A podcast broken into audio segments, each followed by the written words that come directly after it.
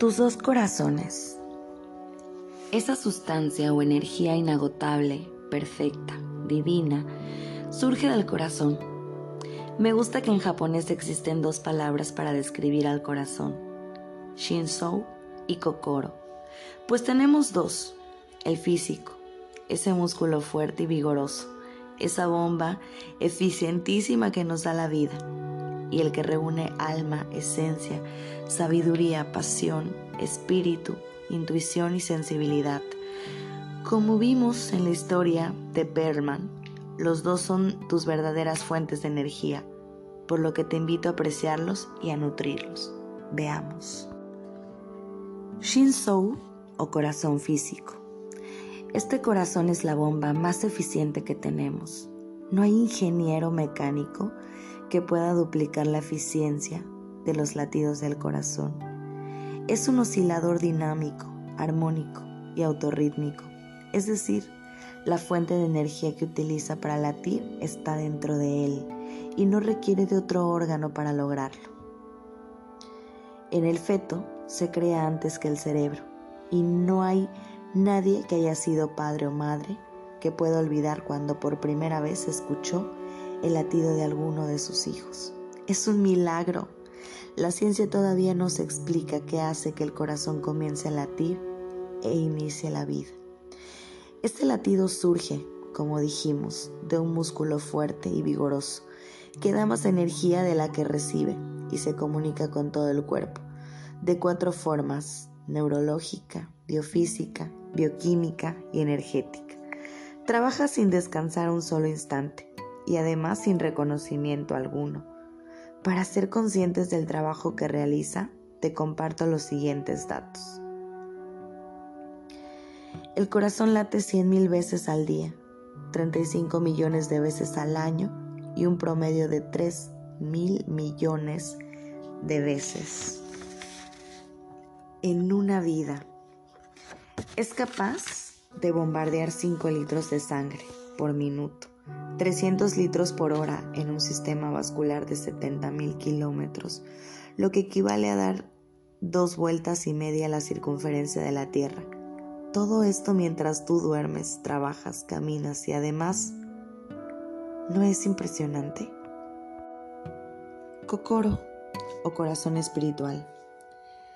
Este otro corazón surge de un nivel profundo y nos proporciona un tipo de energía mística y sagrada es el poder de la vida y de la inteligencia que impregna y subyace al universo.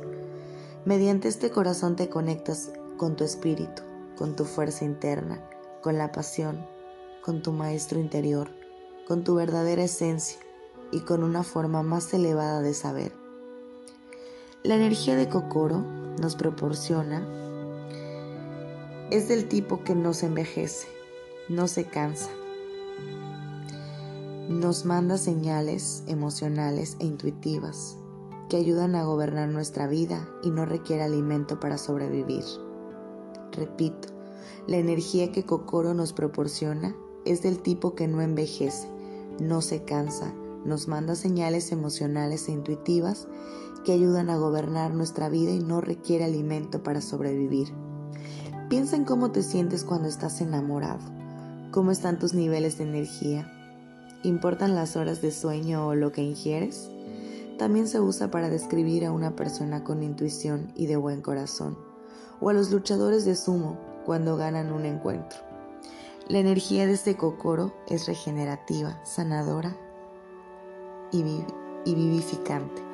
Muchos de los grandes maestros de las tradiciones espirituales en el mundo describen al corazón como fuente de gran poder como la puerta para conectarse con el alma, la creación del universo, Dios, el espíritu humano, la sabiduría y la intuición. Me parece fascinante saber que si pones dos células del cerebro de dos personas en una placa de Petri, estas extenderán sus dendritas para tratar de conectarse, sin embargo, como no están diseñadas para vincularse fuera del cerebro, eventualmente se darán por vencidas y morirán. En cambio, cuando pones en la placa de Petri células de diferentes corazones comenzarán a unirse y a comunicarse de inmediato. Y unidas continuarán latiendo como una durante tiempo, durante el tiempo que los científicos decidan continuar con el experimento. Hay estudios que afirman que el corazón es el principal centro de inteligencia en los seres humanos. Los neurocardiólogos han encontrado que un buen porcentaje de, las células del corazón son en realidad células neuronales y no células musculares, como afirma Joseph Chilton en su libro The Biology of the Transcendence. La conexión que se da entre las personas desde este centro de inteligencia es mucho más profunda y auténtica que cualquier otra. Por lo tanto, la idea de que podamos pensar con el corazón ya no es meramente una metáfora, sino un fenómeno muy real. Literalmente tenemos un cerebro en el corazón, con 40.000 neuronas que, no explotamos en todo su potencial. Si bien las culturas antiguas siempre lo supieron, en la era moderna perdimos el mapa de esta transformación. Doc Childre, fundador de HeartMath Institute, dice, siempre hemos escuchado lo poquito que usamos del total de nuestro cerebro. Espera que la ciencia se dé cuenta del poquito porcentaje del potencial que usamos de nuestro corazón.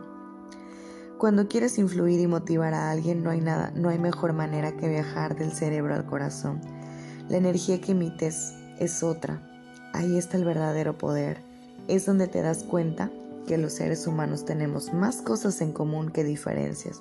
Desde ese lugar no hay más raza, género, nacionalidades, creencias ni religiones que nos separen. Les comparto con mucho cariño este fragmento del libro Energía tu Poder de Gaby Vargas. Lo tienen que leer